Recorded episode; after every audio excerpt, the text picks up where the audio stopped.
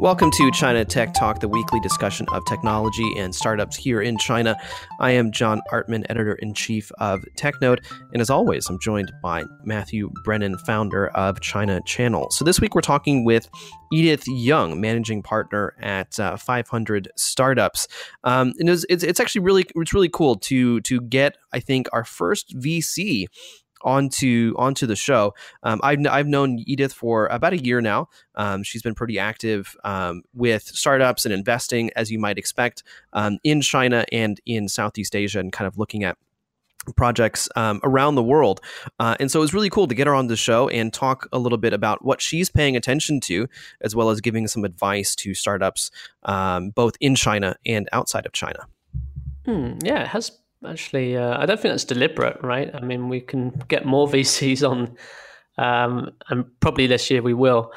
Um, usually, they've, you know, they're, they're pretty well informed people and have some uh, some interesting things to say, interesting perspectives, uh, given what they have to do on a daily basis. And that's what we talked to Edith about. You know what she's doing on a daily basis, and uh, she seems to be quite focused on uh, on the blockchain area, um, which is really hot right now, and um, yeah, I think she's uh, she's also pretty excited and got some really good insight into the differences between the states and and Chinese uh, startup ecosystems and the sort of strengths and weaknesses of, of both. So um, again, lots of insights in this one, I think. Yeah, totally. I mean, I, I I'm a bit jealous of uh, of venture capital people in general uh, because a lot of their time is just, uh, as I just, but a lot of their time is doing research and and learning um, because you know you really have to be you have to understand you know the technology and the trends to actually make uh, good investment decisions and so you're investing in companies that actually have a chance number one of of surviving uh, number two um, you know being you know the next the next uh, the next big thing but with that we give you edith Yeung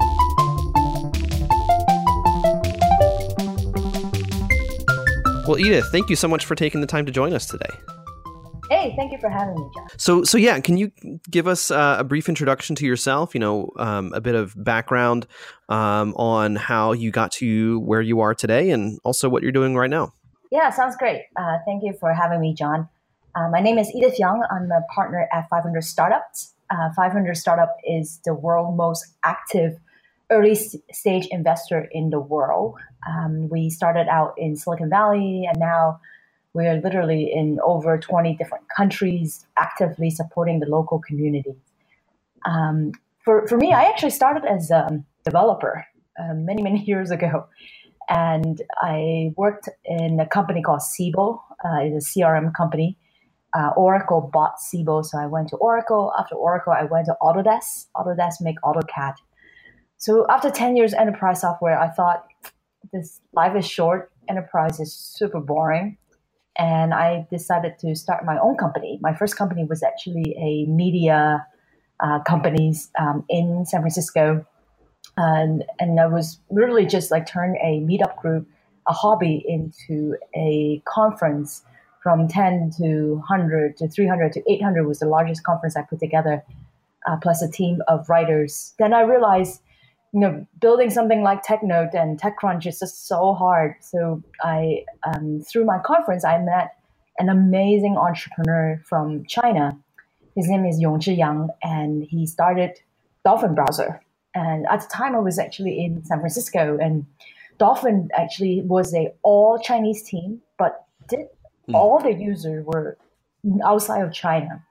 And and Yongzhi basically recruited me to to run all the non-China business, and that's how I actually got into the whole Chinese startup scene. Because before that, I was in the Bay Area the whole time. Um, long story short, we grew Dolphin Browser from a zero to 150 million install, and three years ago we sold it to a uh, gaming company called Changyou, based out of Beijing, which we continue to be great friends, and Dolphin's still running independently.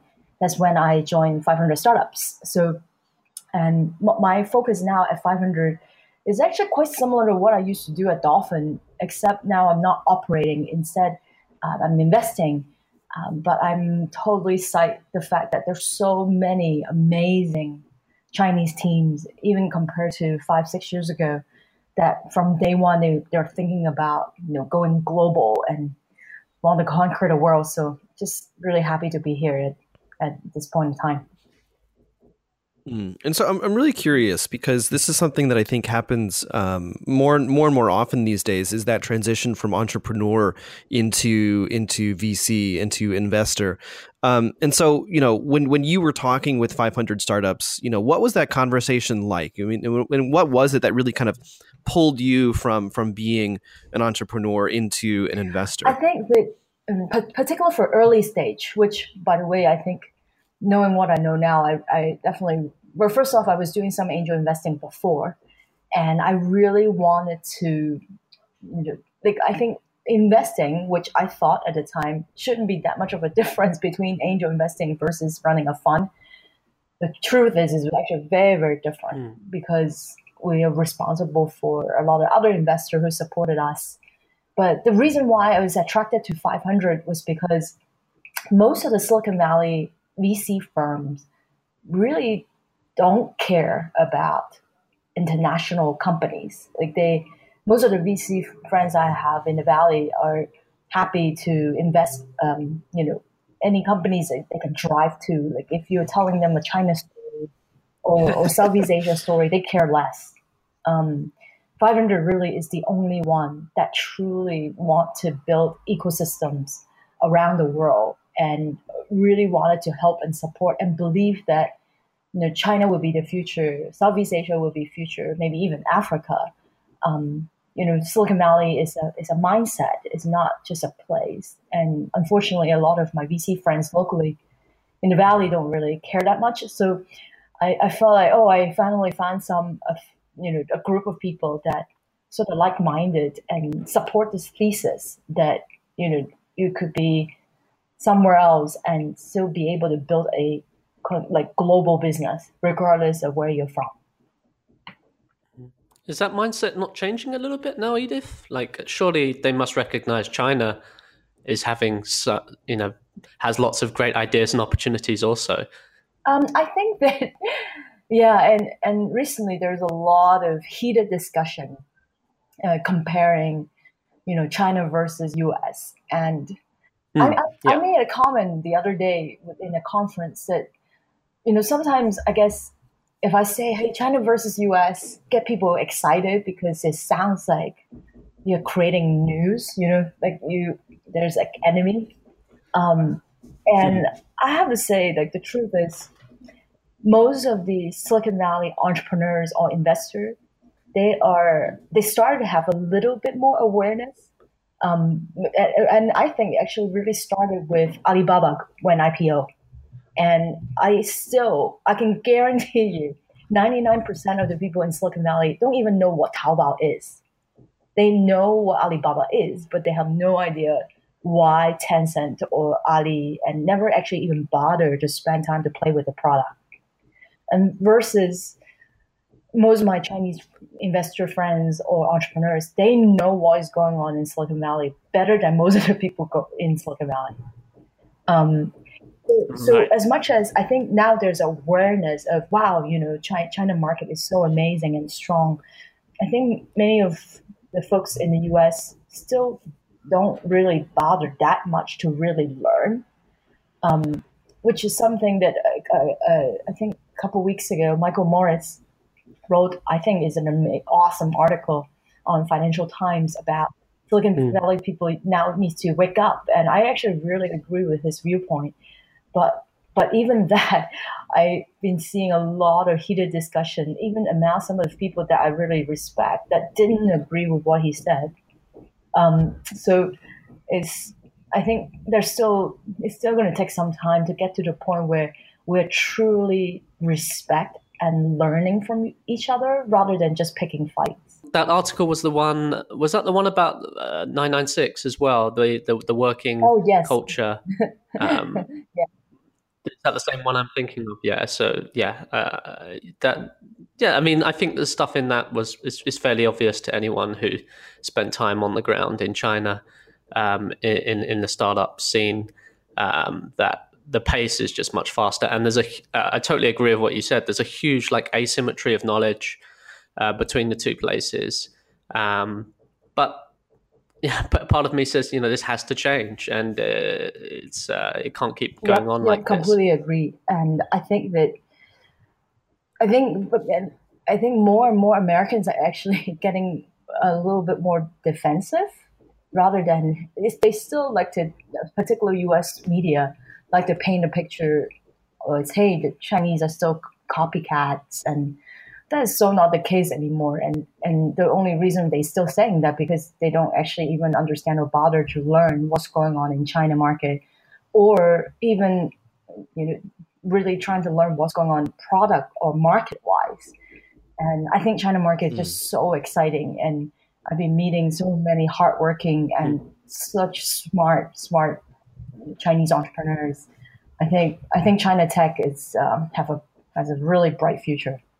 So, yeah, yeah, yeah. That's one of the reasons that that we're doing we're doing the podcast. Um, because I think that that I think it, it, that that information asymmetry is is really kind of interesting because it, it reminds me of you know um, that that show Dog Dog Whisperer um, on on American television that I used to watch sometimes in university, and you know uh, the the trainer would always I forget his name now would always talk about how you know alpha alpha dogs, so leaders of the pack, they they always right. ignore the other dogs, and I think that that that's that that's a similar analogy can be applied to um, you know what the United States in general and and China. Um, this idea that you know we have so much going on here and what's going on here is so important and you know we're we're so much better that we don't need to pay attention to to to China or or perhaps even other parts of the world. Yep, yep, completely agree. Mm-hmm. Well, to be fair, I mean, like I, on the other side, to argue the other way, I would say, you know, how much do we know about the India market? You know, uh, right. there's there's there's right. just huge markets in other parts of the world that we're completely ignorant of, or, or, or South America as another example. Mm-hmm. So it's pretty tough to be, you know, to keep on top. A lot of people, obviously, your home market is where you're going to have your focus. It's going to be the one you understand best, and yeah. so it does take a lot of energy to like really understand products from another culture. So uh, yeah. Yeah. there is a. I understand it to some degree, but um, even so, I think it's uh, it's it's there is a big difference, and uh, that that difference needs to uh, won't be there in a couple of years, I guess. Mm. Yeah. hope not. And, and one other thing that I would like to support and promote more is not necessarily like a generic China versus US, but instead focus on different vertical or industries because you know technology is a universal language. And hmm. regardless it's AI or autonomous cars or blockchain or in gaming, there, if you are a great game developers, you get respect doesn't matter where you go. Um, same case for AI, same case for blockchain. I think it's a matter of like promoting and focus more on the talent around the world rather than hey, you know, this is where they're from or they're from. We we right. shouldn't technology doesn't discriminate. We do, and and we should focus on the tech and build something cool. And that's this is what startup is all about, right? Mm. So I guess I mean looking looking at uh, looking at looking at China. I mean, so what's your what's your what's your or 500 startups focus when it comes to to China, the China market right now? Yeah, and and one thing I'm really excited about is definitely blockchain and there have been some really interesting movements.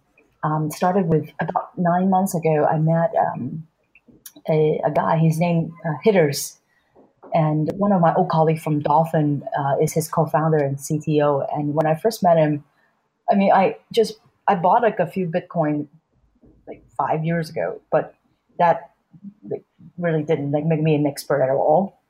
Uh, when I met Hitters and Robin, uh, he kept explaining to me that, hey, the guy, I started this other project called, um, now it's called Neo, uh, used to be called mm. AntShare. It's basically Ethereum of China. That's the positioning. And and when I met him, I didn't really understand what he was talking about until uh, I came back to the valley. I come back pretty often just to sort of hang out and check in with some of my friends. And And usually, some of the local VCs would ask me what's happening in China. And I told I told one of them, I said, "Oh, I met this um, Chinese entrepreneur. He's you know want to build a blockchain search platform, decentralized search platform, and he started uh, this other project called AntShares. And my American um, investor friends got so excited that you have to work with this team. And and then I realized it's because he invested in their token and increased it, I don't know, like 20 or 40x in two months. And and then I realized, wow, you know, I, I asked him, how did you actually even find out about this? And he goes, oh, I I uh, I found it on Reddit and Google translated it, and that's how I bought the token. And I just is so astonished to me the fact that wow, you know, now there are some like not a, a lot, but there are a handful of investors, uh, non-Chinese, are have a lot of appreciation for certain technology that come out from China, regardless is blockchain or AI. And frankly, I actually think that you know there there's no difference really in terms of their level of proficiency and in some way they're even greater i think than a lot of the americans i have met and i'm actually been spending the last six months really wanted to learn as much as i can um, to help chinese blockchain uh, projects to to build international brand from day one and this is something that I will continue to focus on at least you know, the early part of uh, 2018. I think it's just something super exciting. And, and surprisingly, most of the Chinese teams are also very open. They know that, you know, this is not something like if you're working on, you know, gaming or if you're working on uh, e-commerce, most of the most of these teams, the Chinese team wouldn't even bother to think about overseas market. But but for blockchain related projects, they from day one they they think super global and international. Like they they wanted to build just to start like their website even the Chinese and English at the same time. So I just love the energy and and the fact that they're so global minded and that will be definitely my focus for 2018. Hmm, okay, that sounds really cool, actually.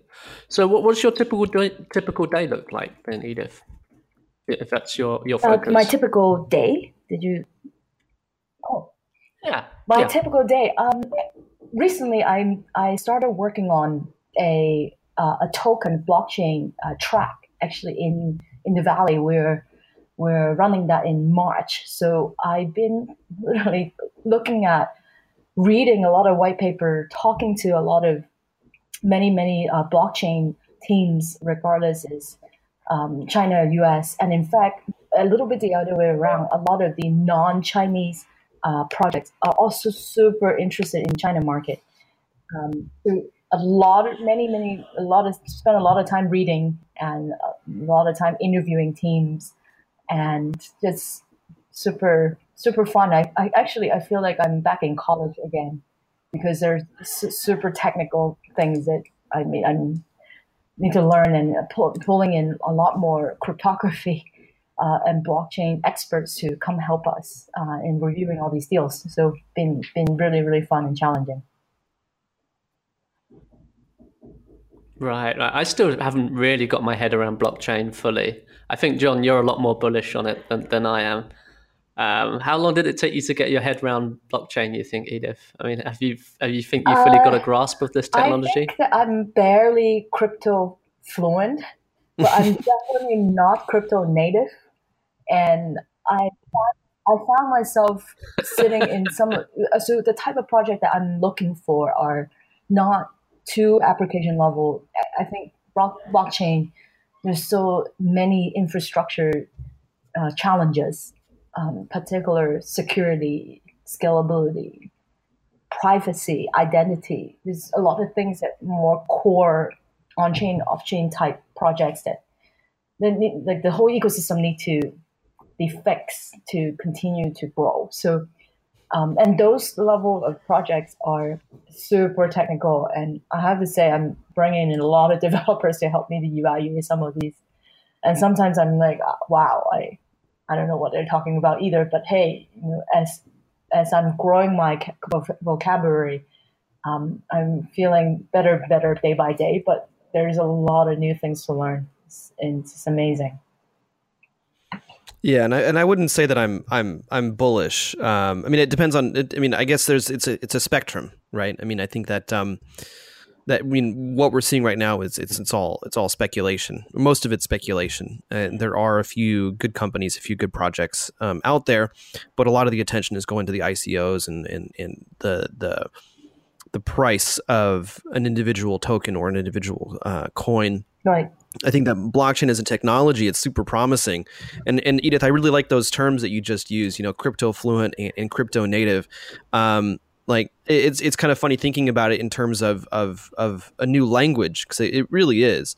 And I would say that I'm I'm somewhere below fluency. That's that's for sure. You know, I, I talk with um, uh, blockchain companies. Um, every once in a while and and most of the time I, th- I come in i'm like okay i kind of know what they're doing or um, I kind of understand what's what's happening in the space right now. Mm-hmm. I talk with them, and, they, and you know they just drop all these all these knowledge bombs on me, and I'm like, oh my gosh, there's there's there's so much there's so much going on. Um, yeah, yeah. and, and, there's so much that that I think that so many, like including myself, so many people do not really understand, and that's kind of that's kind of my question as well. I mean, like you know, when we're looking at a lot of these projects, I mean, how much do the people developing them really understand kind of the technology or what they're doing. Yeah. yeah.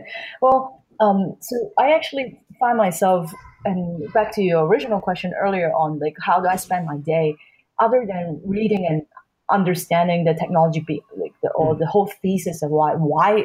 By the way, there's a lot of bullshit projects that's don't really have nothing to do with blockchain or trying to do token sale and just anyway. There's a lot of scam alert going on these days but I think that the key thing is to evaluate the team. So I, I found myself spending a lot of time look, looking at GitHub, really like checking out backgrounds for, for specific people, regardless is on LinkedIn, on Twitter, on on Telegram, on Reddit. There are a lot of discussion you know, talking about various people and what they have done. And yeah, many of them have no idea what they're talking about. And and to be crypto native, really, you you need to be technical. And I found there are a lot of projects actually have nothing to do with blockchain, and they're trying to because there's a is a bubble right now in terms of ICO. But I think the true ex, the, tr- the part hmm. that is I think is exciting is is the more like, more infrastructure protocol level projects because the whole essence of why ICO even exists to begin with is because they want to have these tokens to incentivize developers to continue to contribute code base and provide resources to make a protocol better. So that's how developers, you know, if they can't, you know, I, I, I used to be a mobile developers if you if you put an app on iOS and Android, you don't make money from day one. In fact, you need to spend a lot of marketing dollar to be able to monetize. But with this, the whole this concept is exciting because really I think is a is basically open source meet capitalism from day one. And you mon like developers are excited because they monetize via token with their work. So that's sort of the the original intent for ICOs. And now all the other projects are trying the ICOs because it's such a big bubble. But I think the the the, the true projects, um, the only one will remain are the one that have pure developer and technology intent to make a better ecosystem. Um, anyway, I, I am like working on a presentation particular for crypto um, investing and I just I'm looking at all these projects. There's over 1,500 uh, token um, being listed around the world right now, and many, many, many, many of them are. So I'm basically trying to put together a whole scam alert checklist for everybody, so we don't you know go into. I'm spending way too much time like analyzing these projects, so that's what I do all day long. Could could you uh, let us know what are, what are some of your? Um, many warning signs. Uh, but to start, regardless of all the various different platforms I mentioned earlier to check out people's background, um, regardless on their white paper, on their and on their website, on various different places. To start, the number one thing is to figure out what is what's the purpose for this particular token. And by the way, like, there's a lot of concept. Let's say um, a gaming token. Like, uh, you guys know better than most people that you know Kuaishou or YY, these sort of virtual goods concept, been around for 10 plus years. You don't need blockchain for that, right? Mm. So even though there are some tokenized ideas that may seem mm. relevant, many of them actually doesn't really matter. They don't need blockchain for that. So therefore, their token design a lot of times have nothing um, to do with like why you use blockchain. So that's the number one thing like I think everybody should look at. And then the actual token allocation, um, which means that if they are raising, let's say, $20 million and 100% um, of these proceeds is basically that go back to the team, right? They, they don't really, the token allocation don't think about the developer community or sort of future economic design. Then they, they're here just to, you know, trying to raise money just for themselves. And then um, I, I hate seeing all these celebrities endorsing um, various different token projects. That's a huge scam alert. Um, and then sometimes I even found there are certain um, hackers will spoof. Um, if there's a token project going on, they will actually uh, get a different domain uh, extension and then pretend to be a project, but really is not, and start taking money. So anyway, there are many like, small little things that you know as you're looking at more of these projects, and you will find out, wow, there's really a lot of scam out there. Um, but I I found you know the true the good projects, great projects, are usually you know run by folks that you know been in the blockchain space for a long time that already have contributed open source. When you run run these code on GitHub, it actually works. Um, so there's definitely like a lot of things to do that you know, to help everybody to evaluate good projects. Yeah, and I think I think that um, you know looking looking at you know does does this problem actually need blockchain? I think is is perhaps um, a really I mean it's it's a really important question. Um, I was talking with a um, with someone from Achain the other day. They're they're they're trying to they're trying to make a um, an infrastructure um, an infrastructure uh, protocol basically um, and it's it's funny because you know th- uh, someone was telling me that you know they they've been going to a lot of different uh, conferences recently uh, presenting presenting themselves their ideas and and things like that and then he told me a story about how they they had a booth at one of these conferences and someone comes up to him and says, you know, I, I really want your want your help with with what I'm trying to do. Mm-hmm. Um, you know, I, I, really hope that that blockchain can can can help me. And, and and they say, well, what are you what are you trying to do? And he's like, well, I'm trying to sell I'm trying to sell breast milk from America. it's like it's like what? your problems are a lot bigger than blockchain. oh.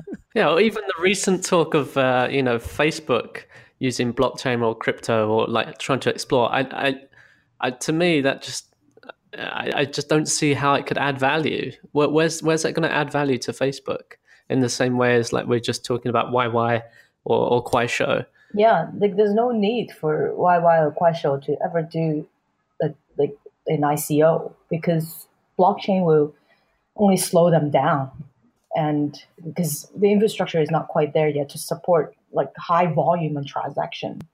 And anyway, I, I think that right now is definitely a bubble, and I'm still excited regardless about the, the promises that the blockchain technology can bring to the world. And and it's not it's not a bad thing as you know different. I, I believe like 2018 there will be more compliance, more regulations. I think the the future of crypto is beyond just Bitcoin. It's, it's really about the, technology promises. I think is very exciting, but there's just still a lot of infrastructure level projects um, need to be in place to improve to get to the point where this can really you know up and running. Eh, the way that I look at look at it, which is also like a hot topic in in China too, and in US, is like all the AI, all, all the artificial intelligence uh, machine learning, deep learning. These are all really cool tech that is not at is not like B two C level type use cases yet. Most of them are still B two B, and I, I think that is the same case for blockchain, which I think some of these projects this year, hopefully, you will see not just because they raise a lot of money, is really they they form some meaningful partnership and have good use cases um, that built on their protocol. Now, then we're talking, right? Otherwise, I'm I'm worried that it will be more just more hype. But this is not not you know this vertical should be about. This industry should be about building building some meaningful tech and push it forward. So, so, so I mean, I, so I guess you know when you're when you're talking about you know kind of these these these areas that that you're focusing on, um, are, are, you looking uh, mostly at startups from China, or are you looking at kind of a, a broader area? Um, I look at uh, teams outside China as well, but I particularly have affinity wanted to help Chinese teams to go uh, international, and you know, 500 and myself is there's a lot of amazing um, investor in China I think that our our competitive advantage is definitely we have a lot of you know hands-on uh, like operator mindset when it, when when we invest. So I don't work with a lot of team in, in China, but the handful of teams that we have the pleasure to invest and get involved with are just super savvy Chinese entrepreneurs that regardless as Agora, um, which is um, basically video streaming as a service out of Shanghai, Castbox uh, of Beijing. They are actually a a Himalaya for for U.S. market, but all Chinese team, um, and plus Nebulas, another blockchain team out of Beijing. They're all just really amazing people that so hardworking, and it's not nine nine six. it's actually nine nine seven. They work all the time, and and I work I so Chinese New Year is coming, right? I'm staying in this. I, I don't. Right. Like, I, I, I love working, so I don't want to like stay in China when nobody's working. So I, I'm in the states this, this couple of weeks, and whenever doesn't matter what time of the day, I message any of my CEOs and teams on WeChat, they will answer me like right away. They don't sleep. They just work all the time. I mean, it's, so impressed um, anyway, su- super inspired by these all these guys, and I, I hope to see more and, and look forward, you know, working with more and more you know, Chinese CEOs that want to go global. Um, yeah, definitely. I think uh, there's there's an increasing number there. So, do you have um, you know, you know, how's do you have freedom to invest in what you want? How does that process work when you identify a company that you're interested in in China? Uh, yeah, we actually had um, quite quite a bit of freedom. But first off, you know, 500 because we do early stage investments, and and one of the reason why I'm forcing myself to be more crypto fluent and hopefully na- native one day is because mm. if we do do early stage investment, we have to be sort of in the cutting edge in terms of new trends, tech, new technology trends. If I'm inv- investing in another music app or another e-commerce app in China, there or US, it's too late. I, I really should be doing growth stage investment with the 100, 100 million, 200 million check size, right? But for us, because we're early, um, so we found ourselves you know, on each of the partners within 500, will usually pick one or two sort of main theme to focus on and become the expert of it, then that's how you you know be able to source and be able to you know kind of compete compete for the right deals, right?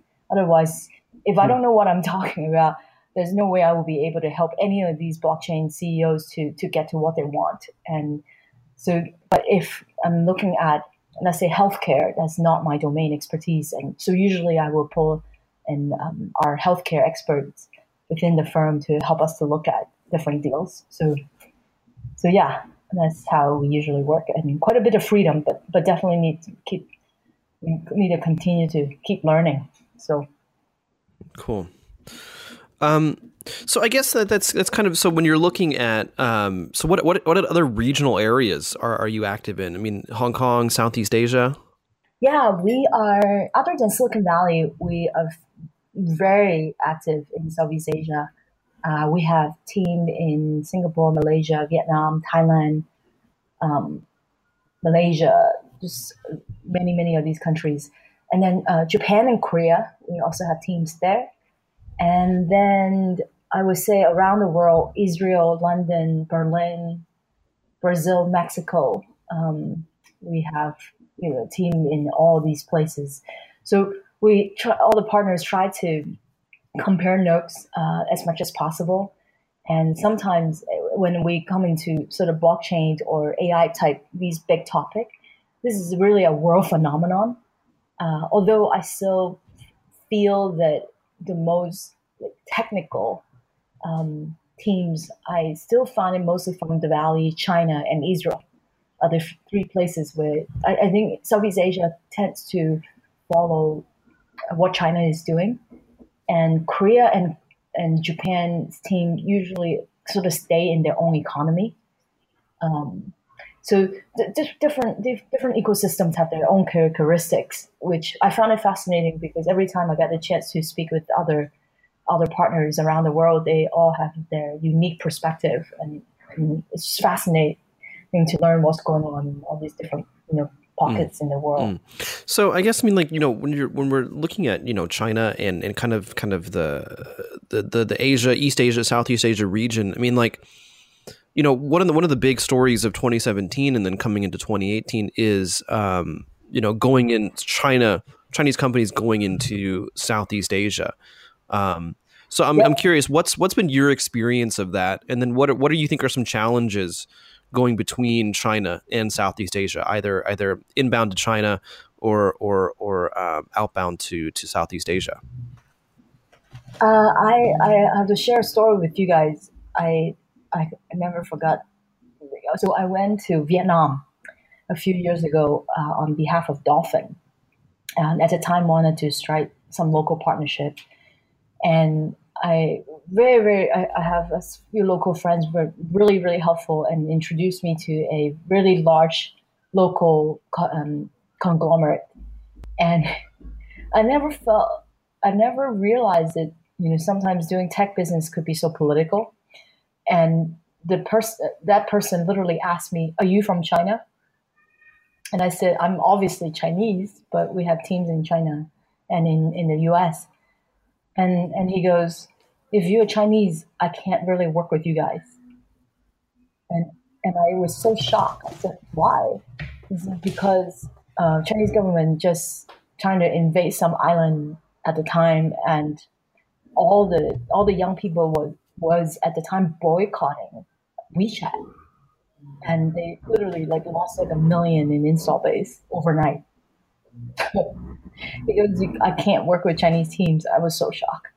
So, so this is sort of unique, I guess, um, for Vietnam case. But I think that for the rest of Southeast Asia, regardless, is Thailand, Indonesia, Malaysia. Uh, obviously, a lot of teams usually set out in Singapore. I found there's certain behavior are quite similar um, compared to uh, Southeast Asia and China. Regardless, is gaming, uh, or like shopping. Um, there's just a lot of similarity. I think very like because sort of the, the, the Chinese, the, the China root, there's a lot of local Chinese in these different Southeast Asia countries uh, are driving a lot of these trends. So many of them actually speak Mandarin as well. So I've been meeting teams also in, in Southeast Asia that have quite strong tie and connection with sort of their counterpart um, in, in China, um, particularly related to gaming and uh, uh, video streaming, sort of similar to YY. There's many versions of that in Southeast Asia. And many of their early investors are actually some of these players um, in, in China. Um, as you guys noticed, uh, that Alibaba and Tencent both you know, very quite active now investing and also acquiring companies in Southeast Asia, I think this will continue and will only go stronger um, because there's a lot of marketing and product similarity and user similarity, uh, much more so, honestly, than China and US. Um, so yeah, I'm really excited about that particular connection. I think there's definitely more and more uh, of these investment and investment and M&A activities to come. But do you do you see it mostly being like outbound into Southeast Asia, like China to to Southeast Asia, or do you do you see it uh, the reverse um, occurring as well? I, I see more more not necessarily outbound, but there's some outbound. I think there's quite a few gaming companies are are quite active in Southeast Asia. Mm. Um, but for a Southeast Asian entrepreneur to come into China is very difficult, Mo- mostly because of language and, and the way how marketing work. So if I'm working on a mobile app, literally like most is an Android play, right? And there are so many third party app store in China.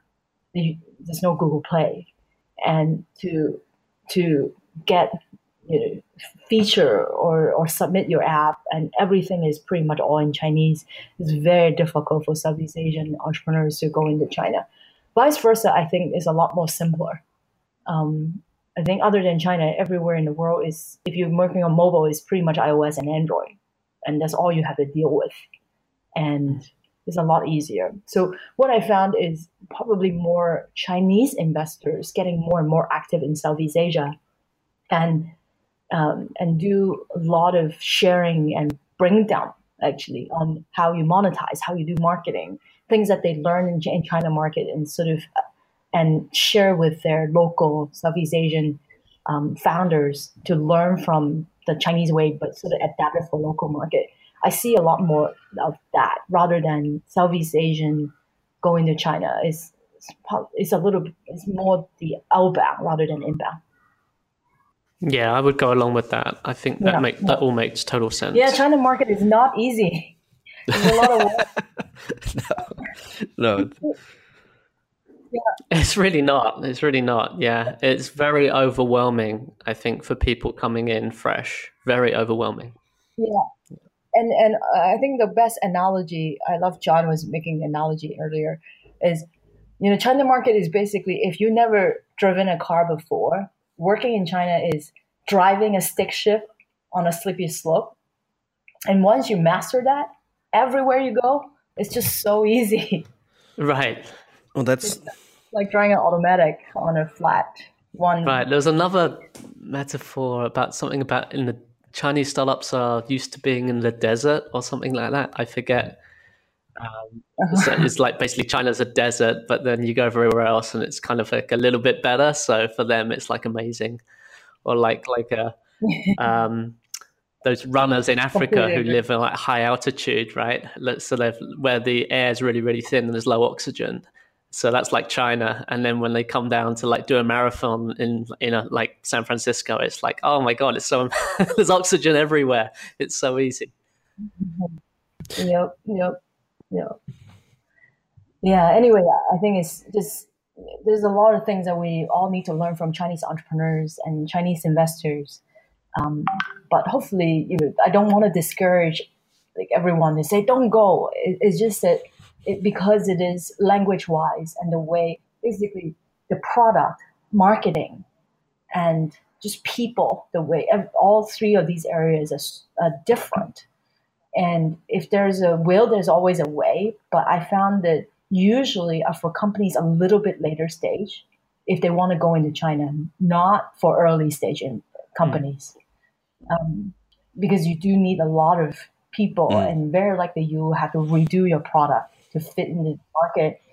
And and funding is actually the least of the problem. There's plenty of money, um, but the U.S. or to China's story, there's not a whole lot of very successful use, you know, use cases for to to learn from. So it scared a lot of people. I, I do think it could work, right? But right, I mean, like an Apple, basically, and they're they're they're still having problems.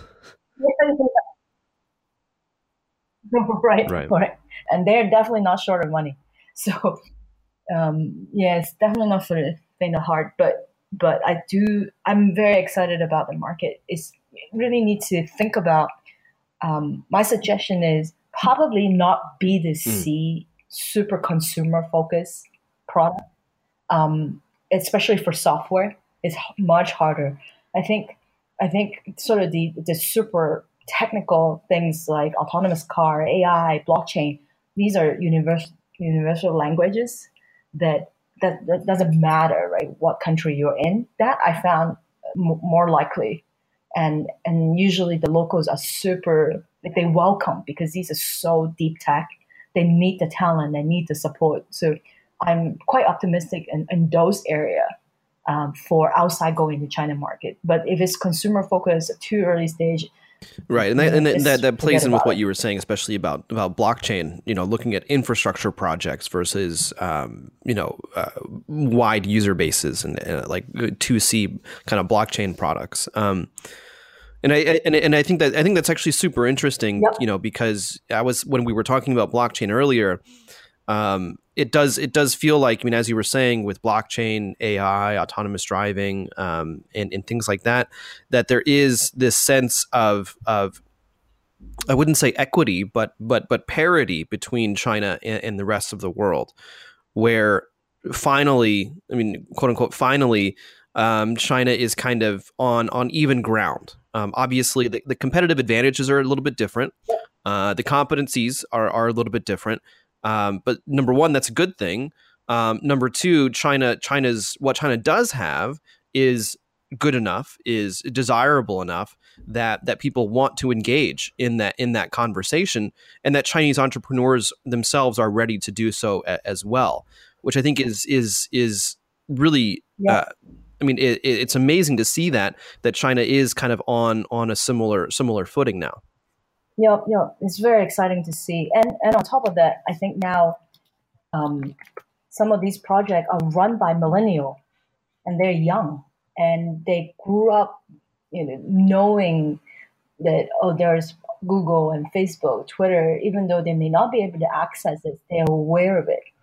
And I found you know the twenty something or early thirties in China are very open minded. They want to learn. They know, and also they. Um, they they're really self aware that they're not good at it and they want they want coaching and they want help.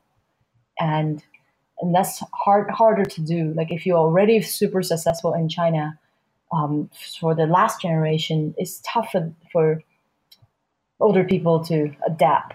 So anyway that's how I main, maintain my my youthfulness is to hang out as many young people as possible. Uh, yeah, a lot of the founders in, in China are super young, and the teams are really, really young. It's quite impressive. Yeah, and they're so smart, and I'm just so impressed. And I'm completely okay to just make. I, I hopefully like this year I have an, at least another dozen of millennial friends, so that I can absorb as much as of new lingo as possible.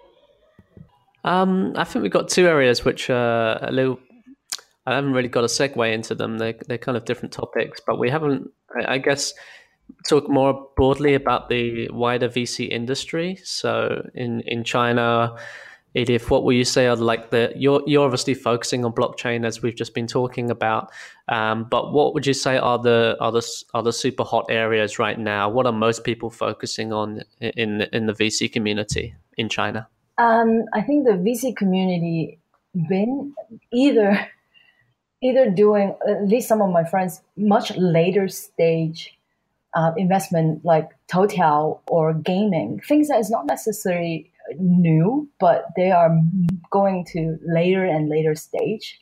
Um, i was just looking at this news today um, that tencent is investing in like over 400 million into shanda. Um, and this is like for pre-ipo deals. So some of my friends are doing like huge deals, like $100 million plus, but those are for, um, I don't know how to say it in, in English, but 消费升值, sort of the increase, sort of the consumer. Uh, the consumption upgrade. That's right. Uh, I think it. That's right. Yeah. Consumption upgrade. Um, so that will continue to do, go strong. I think for early stage, um, definitely the blockchain, AI, autonomous cars, um, these are things that you know it's it's not just for China. I think worldwide, a lot of the VCs are paying attention to. Um, and then I think China also media is quite strong. That just in general, like looking at media related projects, I think like movies, um, gaming, I, I, think VR have died down quite a bit uh, compared to a couple years ago. But just content mm. like is is now I, I, feel like the Chinese consumers are not like five years ago. They're willing to pay. Um, and so apps like uh, Himalaya or Wei, like these are like all these learning content, people are willing to pay and they make a lot of money. So I think that will continue to go strong. And then also, I see more and more vertical um, focused fund, uh, let's say education uh, it's still going really really strong in addition to tao or new oriental they are very active investing in things that in like within their ecosystem sort of to help their their their traditional business to increase ARPU for the existing users. I see more of that. Um, but yeah, they're more more vertical like, driven fund that I think, regardless is from the corporate VC or or even for the tier one VC, they, they wanted to go into more specialized. Like healthcare, for example, there's a handful of funds that really specific on healthcare, and and they appreciate the fact that the, these experts understand how the business works for a specific vertical. Um, so I'm excited about that. Like these, these are healthcare and education are huge challenges and problems in China, and definitely needs special attention. I think that it's really good to see more and more of these. Yeah, I think there was a um, good article on TechNode just today or yesterday about uh, the sort of healthcare area for Tencent, and one of the interesting points was, you know, combined with AI, uh, they believe there's a lot of low hanging yep. fruit uh, in that area. Yep, yeah, yep. I mean, definitely. I mean, you know, you look at you look at the problems of of um, healthcare in China, and even even just a little bit of technology. You introduce a little bit of technology, and you're going to see great improvements uh, across the board, and and it's so it's really kind of cool to see um, Tencent getting into that.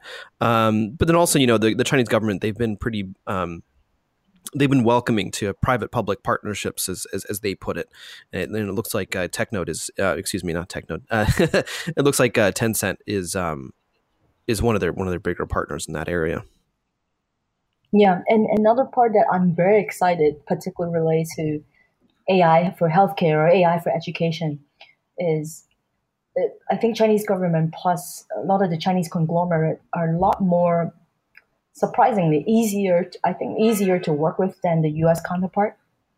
It gets so difficult to get any healthcare data in the US. Forget about it. But I think if if uh, Chinese government willing to behind, let's say BGI Genomics, for example, it just gets so much government support over the years. And now, last I think last year or the year before they went public, it's just something that if the Chinese government wanted to support certain things, it will happen. And I think compared yeah. to the rest of the world, most of the governments are not that strong, and they don't have the foresight. Just looking at the U.S., you know now, and, uh, and that's so not the case in China. China Chinese government so strong, and and they are they are really good for uh, big data, AI, blockchain, the technology future. It's just a really really good thing to see actually. Well, for sure, AI. I mean, it seems like the totally anything AI the government will support almost.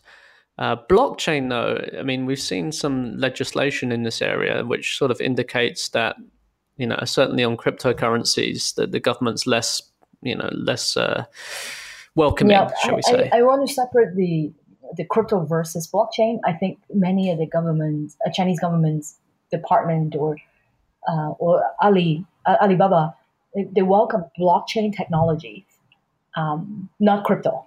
So I think the technology itself, right. bundled with this massive volume of data, it will be interesting to see how it all worked out. But I think, I think, um, yeah. So just a slight difference there, but it's exciting to see. I, I think that you know there's a joke going on. Well, at least I think it's funny, but it's not funny for some people. Chinese, the Chinese government is run by engineers. The American government is run by lawyers. Yeah. And, and uh, it's, it's, just, you know, I, I, think it's a really good thing to see there's so much technology advancement that now come from China. Um, and we'll see more and more. So I'm super excited about that. Can we just squeeze in that last question? Because I'm just really interested about what you're going to say, Edith. Like, it's, it's, not actually related to what we've been talking about, but the last one I had was like just about mobile products because you know you've got experience there with Dolphin browser, um, and so I think you might have some insights into like the sort of broad differences that you find most interesting comparing like Chinese and US product teams, uh, especially yeah, in terms of mobile. Many, many. There's there's many differences, but I think in terms of mobile, um, in general, as I mentioned earlier, I think that you know first start with people. Um, Chinese teams are amazingly hardworking and work really really fast. I I've, I found that a lot of teams in the U.S. It's not that they don't want to work fast, but they usually are very critical on analytics and they plan a little bit more. Um, of course, you want to move fast and break things, but I found that Chinese work 10 times faster than the US team that I see.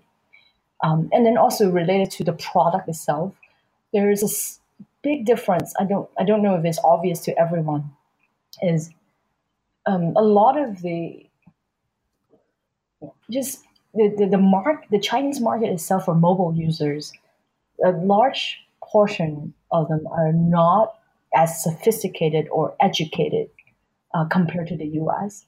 So, which leads to when the product team design a Chinese mobile product, a lot of times you would start with looking at something that you felt like, oh my God, how come how can you cram a thousand things on the same screen? Versus that in the US, most of the apps is like one app do one thing. Um, an app like WeChat, it would never, it doesn't exist I don't think it will ever exist in, in outside of China because it's like one mega app that do many many things. And in the US, it's all about simplicity. I do this one thing on this one app. I do another thing on this other app. So that's why there's a whole thing of like deep linking earlier in the states, but it doesn't exist in China. It's everything in one place. You you start to see you can pretty much do everything on WeChat. Um, that's that, and then and then also monetization. Um, I, I found Chinese mobile app a lot more aggressive in terms of monetize, monetization compared to the US. I think there's a lot of things that the, the Americans can learn from from China.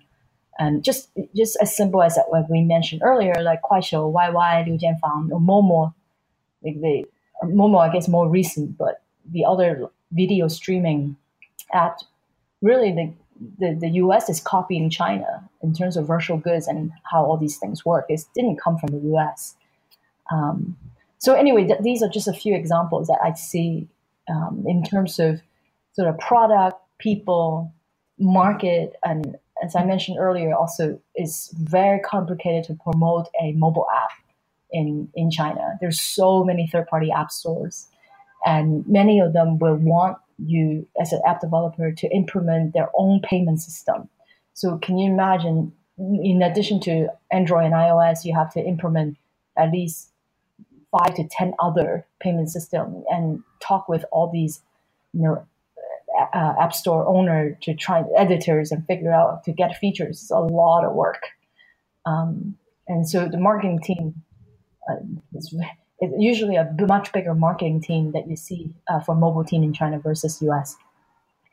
Um, yeah, so that's sort of the few area I found in terms of differences, and and that's why most of my teams in US I don't encourage them to, them to come from China uh, to go to China at all. And the other way around, I think for a Chinese team to go overseas, they actually found it so much easier uh, in the US, particularly with marketing. But yet sometimes they have a problem with product market fit just because the user behavior is different. So um, well, I think we just need to continue to learn from each other, regardless it's product, market, hiring, and for the right people.